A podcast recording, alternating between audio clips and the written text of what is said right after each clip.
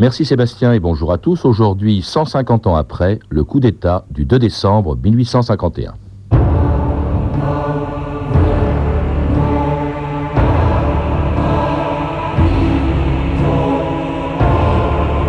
La République est proclamée, je dois en être le maître. Louis-Napoléon Bonaparte, 1848.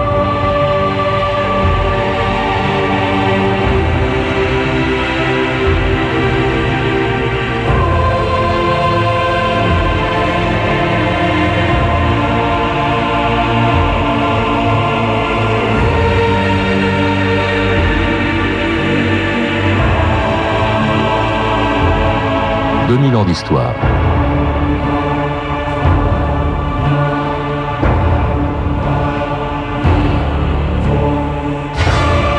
Il y a exactement 150 ans, dans la nuit du 1er au 2 décembre 1851, pendant qu'une grande réception se déroule à l'Élysée, personne ne se doute de ce que prépare le président de la République. Rien sur son visage ne trahit son inquiétude. Dans quelques heures, pourtant, Louis-Napoléon Bonaparte, le futur Napoléon III, va franchir le Rubicon. C'est d'ailleurs le nom qu'il a donné à cette opération par laquelle il va renverser la République la plus courte de notre histoire, la Deuxième République. Au moment où ses invités dansent dans la salle des fêtes de l'Élysée, 60 000 hommes attendent l'ordre de s'emparer des points sensibles de la capitale et d'arrêter tous ceux qui pourraient s'opposer au coup d'État qui se prépare pour défendre une République proclamée trois ans et demi plus tôt, en février 1848, sur les barricades parisiennes. Paris est couvert de barricades. Louis-Philippe n'est plus roi, c'est la révolution. Quoi? Oui, on a proclamé la République. La République? Où allez-vous, Danger À la mairie. On a besoin d'un art de la liberté. Quand apparut la République dans les éclairs de février, tenant en main sa longue pique, la France fut comme un brasier dans nos vallons, oui sur nos cimes, verdit l'arbre de liberté, mais les quarante-cinq centimes, les chemins plus tard ont tout gâché.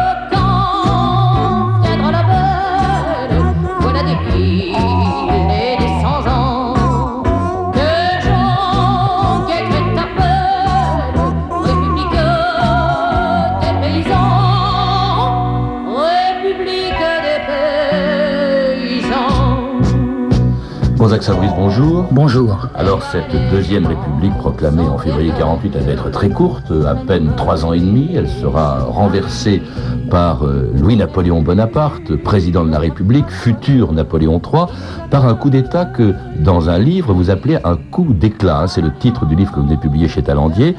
Le coup d'éclat du 2 décembre 1851. Alors un coup d'éclat, c'est peut-être un mot un peu faible quand même pour un coup d'État, un coup de force qui a quand même coûté la vie à plus de 300 personnes à Paris. Oui, mais c'est un coup d'État euh, d'abord qui est parfaitement réussi. C'est pourquoi c'est un coup d'éclat.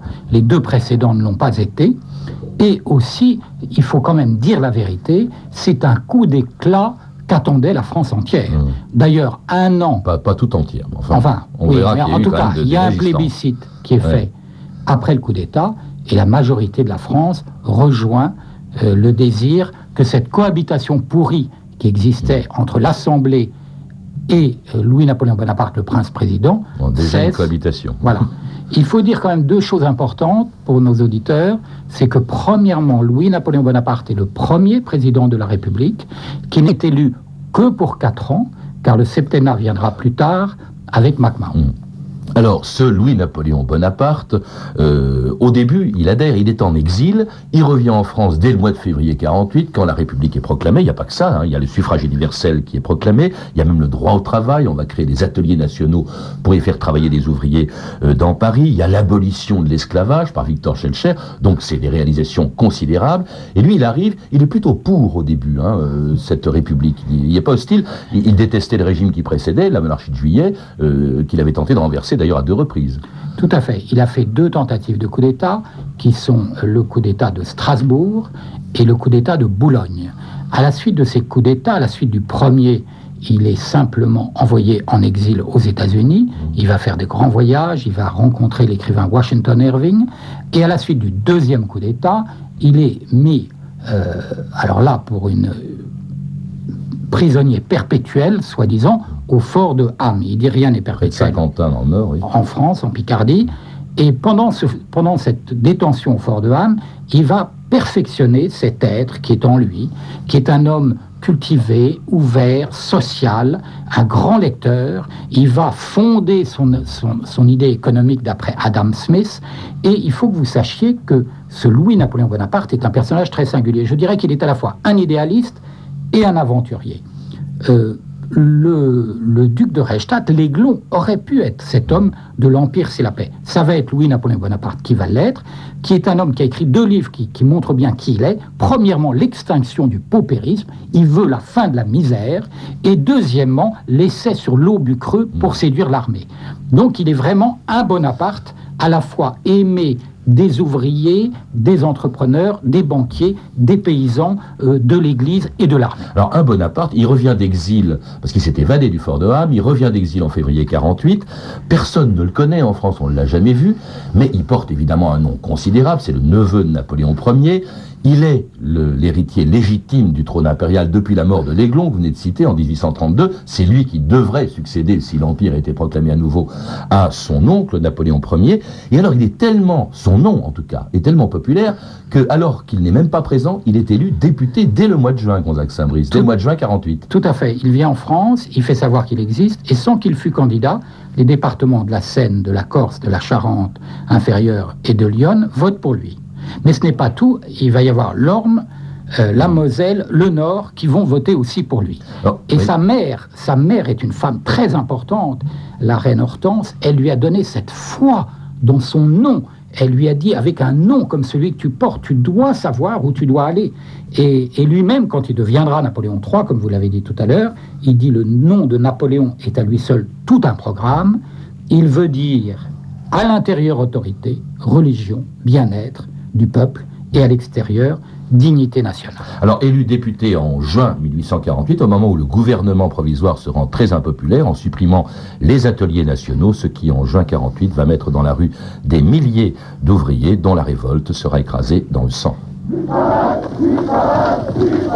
Qu'est-ce qu'ils veulent Ils veulent du travail. Ils appellent ça le droit au travail. Qu'est-ce qu'ils veulent du travail? Faut leur en donner. L'orju fut arrêté pour délit de parole et condamné à trois mois de prison. La réaction se dessinait. Le grand parti de l'ordre se formait. Il y a toujours dans les révolutions une écume en haillons. De la population vicieuse des grandes villes, des hommes entre deux vins, entre deux sangs, des galériens, éperdus de dettes. La lie du peuple, monsieur le comte. La monarchie est sans doute le gouvernement naturel. On a traité des insurgés d'une manière féroce. On a bien fait. Dès qu'on se révolte, on est insévérable. La forme de gouvernement importe peu. Mais moi, je soutiens que la France veut être gouvernée par un bras de fer. À l'autorité. Alors ça, c'est la révolution de juin 48, enfin le soulèvement, les insurrections de juin 48 vues par euh, Flaubert, Bouvard et Pécuchet, on vient d'entendre un extrait du film, et on sent bien que là, l'enthousiasme de février 48 a disparu, que en province, on se méfie évidemment de cette révolution qui pourrait conduire à l'anarchie ou, à- ou à la guillotine, et que on fait appel, on demande, on souhaite le rétablissement de l'autorité en juin 48. Louis-Napoléon vient d'être élu euh, député, et tout de suite, il y a des tas de gens qui pensent à lui. L'autorité, ça peut être lui, Gonzague Saint-Brice. Tout à fait, parce que le bonapartisme, il faut le savoir, c'est d'abord la prime au talent. Tout le monde a le droit d'exister, de devenir quelqu'un. Le fils du forgeron va devenir général d'Empire. C'est la sécurité et c'est l'égalité. Hum. Et c'est vrai que c'est un parti de l'ordre qui a de l'ordre sans violence. Parce que là, nous venons d'assister à la répression de Cavaignac, où il y a eu Cavaignac, c'est celui qui a écrasé l'insurrection des ouvriers des ateliers 3000 nationaux. Oui, 3000 morts. oui. Alors donc on pense à, à Napoléon III, enfin non, excusez-moi, je- Louis-Napoléon Bonaparte, il n'est pas encore Napoléon III, on pense à lui à tel point qu'il va être élu président de la République le 10 décembre 1848. Il faut rappeler d'ailleurs que c'est la première fois qu'un président de la République est élu au suffrage universel en France. Et on pense à lui. D'abord, l'Assemblée a été obligée d'abroger la loi d'exil. Il arrive, il s'installe dans un hôtel, place Vendôme, l'hôtel du Rhin. Et là, il envoie ses agents, il a une organisation de campagne extraordinaire dans tous les villages de France, dans toutes les fermes. Il invente le marketing politique. Tout le monde fait des affiches avec des proclamations. Lui, il met son image, sa photo sur l'affiche. Et il engage même des pickpockets qui vont non pas être chargés de voler les gens, mais de placer dans leur poche des pins au nom de Napoléon. Il invente véritablement euh, la campagne électorale et le succès va être prodigieux puisque ah, il faut quand même dire qu'à l'époque, la télévision n'existe pas. Alors Ah quand, bon le- quand les gens dans les campagnes entendent parler de la Martine, il n'y a même pas sa photo ou son image, ils croient que c'est une femme qui monte ses seins nus à Paris sur les barricades. Oh, peut-être des lecteurs de Lamartine quand même qui connaissaient son nom, Oui, sinon ils ne son sont pas assez nombreux pour faire Oui. de lui le président de la République. Alors donc, qui était candidat à Lamartine, président de la République. Alors, candidat à président de la République, qui sera écrasé. lui qui a Donc, eu le c'est- moins de voix. C'est Louis-Napoléon Bonaparte qui est élu président de la République, premier président de cette deuxième République, avec le soutien des monarchistes qui se disent, après tout, c'est pas un royaliste par définition, mais eux, ils sont divisés, ils savent pas sur quel roi pouvoir miser, et ils décident de soutenir euh, la candidature de Louis-Napoléon Bonaparte en, en disant, c'est Thiers qui disait ça, c'est un crétin facile à manœuvrer. Oui, car euh, Louis-Napoléon Bonaparte, qui a été élevé en Suisse à un fort action, accent germanique, c'est un piètre orateur, et quand il parle pour la première fois à l'Assemblée, il fait un coup génial. Il est tellement mauvais qu'il rassure tous les députés qui vont le laisser passer. Mhm. Et ils ne savent pas ce qui va leur arriver après. Alors effectivement, c'est plutôt lui qui va les manœuvrer. Par exemple, euh, ils vont se montrer très maladroits. L'Assemblée de cette République va être en majorité composée de monarchistes, hein, c'est assez curieux, de, conservateurs, qui vont d'a- d'abord, en 1850, supprimer le suffrage universel. En tout cas, ils vont le réduire de 3 millions de voix. Lui, président de la République, il dit pas d'accord. hein. Et il prépare déjà son coup d'État parce que lui, en vertu de la Constitution, ne peut pas être réélu président de la République en 1852, donc il ne lui reste plus que le coup de force. Et là, il le prépare très soigneusement, Gonzague Saint-Brice. C'est extraordinaire la façon dont il le fait, et avec une équipe euh, de gens qui vont être les auteurs de ce coup d'État avec lui. Tout à fait. Donc il arrive au palais de l'Élysée. C'est la première fois qu'il y a un président. C'est la première fois que le président s'installe à l'Élysée. Euh, D'ailleurs, la liste civile est très pauvre. Les vitres sont couvertes de papier avec du scotch. Et quand euh, Victor Hugo, invité au dîner de Louis-Napoléon Bonaparte, qui commence à faire des dîners à l'Élysée, arrive, il dit on y voit tout, c'est tout noir. Je vois autour d'une table quelques personnes. Il y a le prince président qui me dit je vous ai invité au dernier moment. Euh, la bouffe n'est pas bonne du tout. Il il a encore faim, dit, Victor Hugo. Et en fait, euh, peu à peu, d'ailleurs, Victor Hugo, c'est c'est très important de le dire. En fait, plus tard, euh, Victor Hugo va demander à Louis-Napoléon Bonaparte, prince-président, c'est comme ça qu'on l'appelle, de faire de lui ministre de l'instruction publique. Erreur, euh, Louis-Napoléon Bonaparte va refuser, va s'en faire un ennemi à vie. Et autour de lui, il y a effectivement des aventuriers. Il y a trois types qui ont des faux noms. Il y a Saint-Arnaud, qui est un général d'Algérie, mais qui est un ancien chanteur de bastringue. Il y a Persigny, qui s'appelle Fialin, et qui, a- qui- qui est un aventurier qui est venu se mettre au genou de Louis-Napoléon Bonaparte à Arenenberg, où il habitait en Suisse, pour lui dire « Je suis votre homme ». Il y a mon ancêtre, le marquis de Maupas, qui est le seul à avoir un vrai nom, qui est un petit préfet ambitieux qui a écrit de la province à Louis-Napoléon Bonaparte en disant vous devenez devenir empereur. Et il y a Morny, le demi-frère. Et c'est une douleur pour demi-frère de Napoléon, enfin de, de, Na- Louis-Napoléon de Bonaparte. Louis-Napoléon Bonaparte parce qu'il appre- il apprend ainsi que sa mère. Ouais. euh, qui était sa mère, et euh, c'est par une maîtresse commune des deux qu'il va connaître Morny, qui va être l'artisan, euh, l'artisan dur du coup d'État. Alors avec eux, il va préparer ce coup d'État, mais presque au grand jour. Ça qui est extraordinaire, et de manière très détaillée. Tous les gens que vous citez, il les met à des postes importants. Saint-Arnaud dirige l'armée. Euh, il va y avoir le général Magnan qui va diriger euh, l'armée à Paris, qui va jouer un rôle essentiel. L'armée, il compte sur elle. C'est avec elle qu'il va faire ce coup d'État qui commence dans la nuit du 1er au 2 décembre. Il invite des gens à l'Élysée. C'est quand même inouï, ça, cette dissimulation, pour faire croire que rien ne se prépare. En fait, pendant cette nuit, tout se fait. Il y a quand même une hésitation de sa part, il faut remarquer qui il est. Euh, c'est vrai qu'il va y avoir un coup d'État de toute façon. Ou c'est l'Assemblée qui va le faire, Champ Garnier, le coup d'État contre Louis-Napoléon Bonaparte, ou c'est Louis-Napoléon Bonaparte qui, qui va le faire. Les journaux, tout le monde est au courant, tout le monde attend. Et finalement, il va reculer la date, et puis il tombe sur cette date du Ah, 2 décembre, ah oui. qui est la date anniversaire d'Austerlitz, bien entendu, et il décide de Et du faire couronnement de, de Napoléon Ier. et du Un sacre an de plus tôt, Napoléon du sacre de Napoléon à. Notre-Dame de Paris. Donc il décide de faire le coup d'État. Et comme il, maintenant il a plus d'argent, sa liste civile s'est agrandie et il reçoit tous les lundis, il fait cette fête le lundi soir à l'Élysée. Euh, et là, tous les gens sont là. Il y a Maxime Ducamp, il y a Cavegna qui va se marier le lendemain, il y a les plus belles femmes de Paris. Et pendant cette fête, Morny s'en va, va à l'opéra, on joue Barbe Bleue. Il y a une femme qui se penche près de lui à une euh, corbeille de l'opéra et qui dit Dites-moi, mon cher, il paraît qu'il y a un coup de balai qui se prépare. Ne vous inquiétez pas, ma chérie, je serai toujours du côté du Manche. Et pendant ce temps-là, on envoie les troupes qui viennent de Saint-Germain-en-Laye, de Versailles, dans Paris, et surtout, on fait afficher les proclamations qui ont été imprimées dans des imprimeries différentes afin que les typographes ne voient pas le sens des affiches. Au nom du peuple français, le président de la République décrète, article 1, l'Assemblée nationale est dissoute. Article 2, le suffrage universel est rétabli.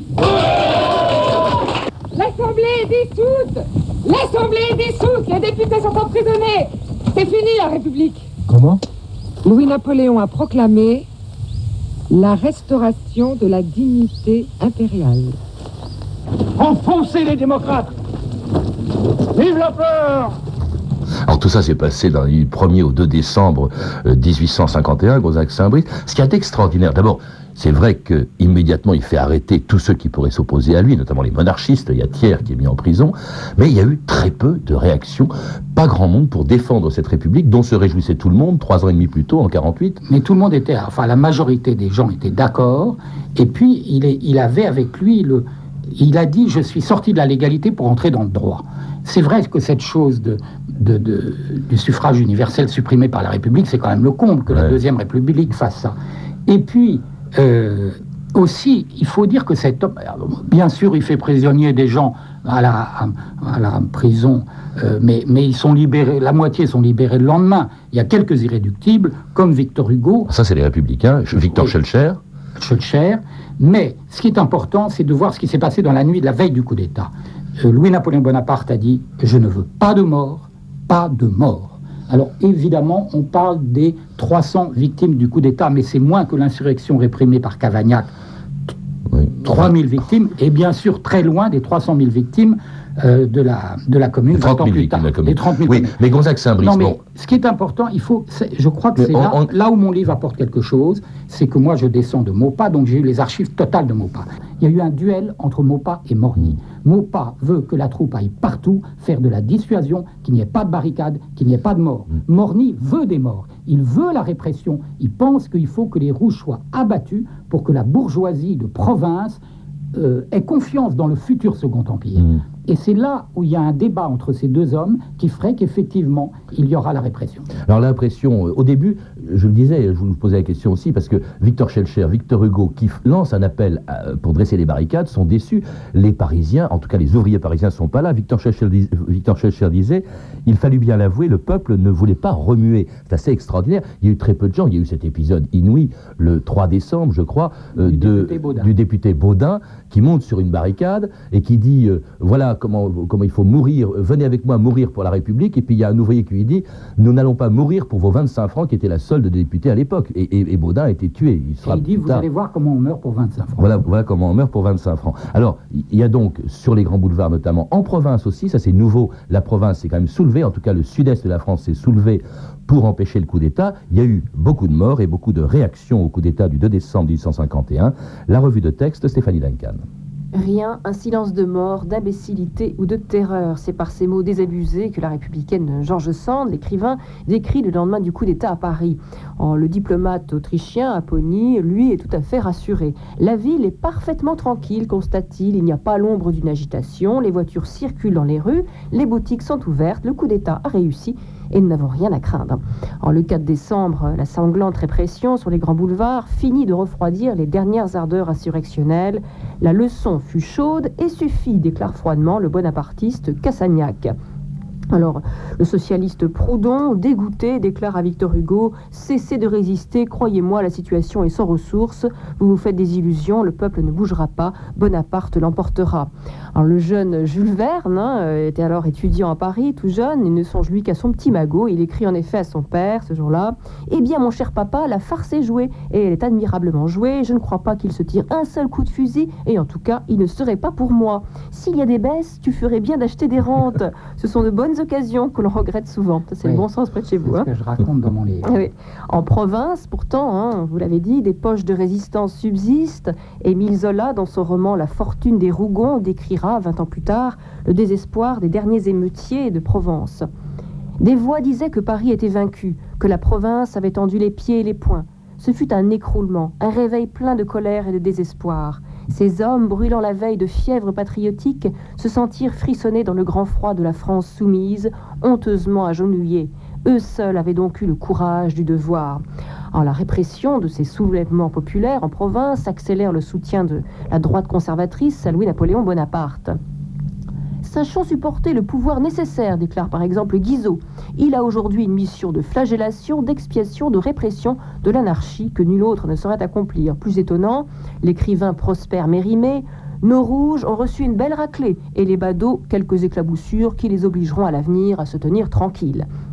Alors pendant ce temps-là, euh, Victor Hugo, lui, euh, a tenté hein, de résister au coup d'État. Et bien, il est recherché par la police, muni d'un faux passeport. Il réussit à fuir à Bruxelles et commence un exil qui durera 19 ans. Et dans les châtiments, il évoquera ce terrible 2 décembre 1858, jour de victoire de celui qu'il appelle Napoléon le Petit. Vous, bourgeois, regardez, vil troupeau, vil limon, comme un glaive rougi qu'agite un noir démon, le coup d'État qui sort, flamboyant de la forge. Prosternez-vous devant l'assassin tout-puissant et léchez-lui les pieds pour effacer le sang. C'est plutôt la résignation, même chez Hugo, qui le déplorait, qui, qui va partir en exil pendant 19 ans dans les îles Normandes. C'est la résignation qui domine. C'est très curieux, cette espèce de passivité devant ce coup de force, quand même. euh. Alors, euh, d'abord, ce qui est très intéressant, c'est le rôle de Hugo. Et d'ailleurs, dans la préface à mon livre, Alain Decaux a mis en face à face deux personnes qu'il adore, Louis-Napoléon Bonaparte et Victor Hugo. Victor Hugo, euh, au fond, va jouer un rôle considérable. C'est la naissance de l'écrivain engagé. On n'avait jamais vu ça. Donc, un homme qui se lève, un intellectuel qui intervient dans l'événement, euh, et qui d'ailleurs, dans l'histoire d'un crime, raconte des massacres qui n'ont pas eu lieu. Mhm. Il sera beaucoup plus véridique plus tard. Mais on ne peut pas le blâmer parce que c'est pas du cinéma que d'être euh, près de 20 ans en exil, comme vous l'avez dit. Donc c'est la naissance de l'écrivain engagé. Mais pourquoi le peuple français euh, ne serait pas calme devant ce coup d'État, puisque ce coup d'État va être sacré par un plébiscite, et au fond, euh, après, on va vivre une époque Mm. prodigieuse pour tout le monde. On y reviendra, mais Victor Hugo, Gonzague Saint-Brice n'est pas le seul à à partir en exil. Il y aura 28 000 condamnations par les tribunaux d'exception après le coup d'État du 2 décembre 1851, dont 10 000 insurgés envoyés dans un pays où ils ont fait souche. Mes amis, cet arbre de la liberté, comme ceux que nous avons plantés en France pendant la Révolution de 48, est un symbole de notre foi républicaine. Napoléon III a assassiné notre République, deuxième du nom, et déporté 12 000 d'entre nous dans ces contrées sauvages d'Afrique. Pourquoi? Parce que toi, Guérin, tu étais juché sur la plus haute des barricades du faubourg Saint-Antoine. Parce que toi, Roucariès, tu refusais de mettre ta plume de journaliste au service de l'usurpateur. Bravo Bravo Ils ont voulu nous briser. Nous allons leur montrer avec nos amis espagnols ce dont sont capables 12 000 hommes, libres, travaillant de leurs mains calleuses, cette terre d'Algérie. Allons faire un jardin de cette plaine pourrie de la Mitidja et nous y établirons un jour une nouvelle république. Vive la République C'est étonnant, on oublie euh, toujours, Gonzague Saint-Brice, dans cet extrait de téléfilm qui est passé récemment euh, à la télévision, on oublie que beaucoup de pieds noirs sont arrivés à ce moment-là. Enfin, sont arrivés, c'était pas des pieds noirs qu'ils venaient de France, mais ensuite leurs enfants descendent de ces insurgés de 1851 contre Napoléon III. Euh, c'est- assez étonnant, oui. Tout à fait. Et alors, il y a aussi une autre conséquence, c'est l'Empire, vous le rappeliez, 1851, parce qu'on confond les deux dates, c'est le coup d'État. Euh, Napoléon III devient président de la République avec les pleins pouvoirs pour 10 ans, et c'est un an plus tard, encore un 2 décembre, 2 décembre 1852, qu'est rétabli l'Empire, mais un empire qui d'emblée a une tâche originelle. On dit que euh, Napoléon III, plutôt la femme de Napoléon III, Oui. l'impératrice Eugénie, disait à Napoléon III, tu portes le 2 décembre comme une tunique de Nessus, et Napoléon III répondait, j'y pense tout le temps. Et c'est vrai que ça a été la tâche de ce régime et de Napoléon III dans Et l'histoire. c'est tout à fait vrai, et c'est là où on voit que les hommes politiques ont intérêt à ne pas se mettre les écrivains à dos, parce qu'il n'y avait pas seulement Victor Hugo, il y avait Alexis de Tocqueville euh, qui était euh, contre Napoléon III, il y avait euh, Eugène Sue, parce que jusqu'à ce qu'on arrive à cette réhabilitation de Napoléon III d'aujourd'hui, qui est très si Pas pour tout le monde. hein. pas pour tout le monde, mais pour pas mal de monde, eh bien, voilà un homme qui, qui, qui a été affublé, Napoléon le Petit, vous voyez, Mhm. donc il, il a été entaché euh, à vie. Et à cause de son action, comme vous l'avez très bien rappelé, et, mais surtout à cause de, de l'opposition de Victor Hugo. Il n'y a pas que lui d'ailleurs qui a été entaché, parce qu'ensuite le fantôme, si je puis dire, le spectre de- du coup d'État va hanter les Français pendant des années. On a euh, souvent reproché, par exemple bien plus tard, un siècle plus tard, au général de Gaulle, d'avoir fait lui aussi un coup d'État en 1858 pour prendre le pouvoir, renverser la 4ème République et proclamer la 5e. Mais qui est-ce qui a fait ça? C'est François Mitterrand qui a été le seul à se lever contre euh, la Constitution. Et euh, François Mitterrand qui était quand même un amoureux de Louis-Napoléon Bonaparte, Ah bon? Car euh, figurez-vous qu'il avait signé un contrat avec Gallimard dans une série qui s'appelle Les grands jours qui ont fait la France pour écrire cette histoire que j'ai faite du coup d'État du 2 décembre. Mitterrand l'a rêvé, je l'ai fait. Oui, lui, il a écrit quand même le coup d'État permanent pour fustiger euh, le général de Gaulle, et dans lequel c'est lui-même qui disait effectivement que de Gaulle avait fait lui aussi un coup d'État, ce qui évidemment euh, mérite un, un débat un peu plus, un peu plus long. Cela Euh, dit, Philippe Seguin va expliquer que finalement, dans sa biographie Louis-Napoléon Napoléon Bonaparte ouais. Est un, est un gaulliste avant l'heure, puisque bonapartisme et gaullisme ont à peu près les mêmes références. Merci Gonzague Saint-Brice de nous avoir rappelé ce coup d'État qui se déroulait il y a tout juste 150 ans et que l'on peut retrouver en lisant votre livre, écrit avec beaucoup d'anecdotes passionnantes, le coup d'é- le coup d'éclat du 2 décembre, c'est comme ça que vous l'appelez, qui a été édité récemment chez Talandier. Vous venez aussi de publier chez Minerva La grande vie d'Alexandre Dumas, où il est surtout question, et beaucoup question en tout cas, des recettes de cuisine qu'aimait Alexandre Dumas. À lire également dans le numéro de décembre de la revue L'Histoire, l'article de Francis Demier, Le coup d'État de Louis-Napoléon Bonaparte. Vous avez pu entendre des extraits de L'Algérie des chimères, un film de Henri de Turenne et Robert Soulet, réalisé par François Luciani et diffusé récemment sur Arte, ainsi que des extraits de Bouvard et Pécuchet, un film de Jean-Daniel Verrègue avec Jean-Pierre Mariel et Jean Carmet. Vous pouvez retrouver ces renseignements en téléphonant au 0892 68 10 33, 34 centimes d'euros la minute, ou nous contacter sur franceinter.com. C'était 2000 ans d'histoire, la technique Éric Gérard et Hervé Desjardins, documentation Anne Weinfeld et Virginie Bloch-Lenné, revue de texte Stéphanie Duncan, une réalisation de Anne Kobilac. Une émission de Patrice Gélinet. Demain, notre émission pourrait s'appeler 3 millions d'années d'histoire, puisqu'avec Pascal Pic, nous remonterons aux origines de l'humanité, mais tout de suite beaucoup plus belle et beaucoup plus jeune que Lucie, une de ses lointaines descendantes.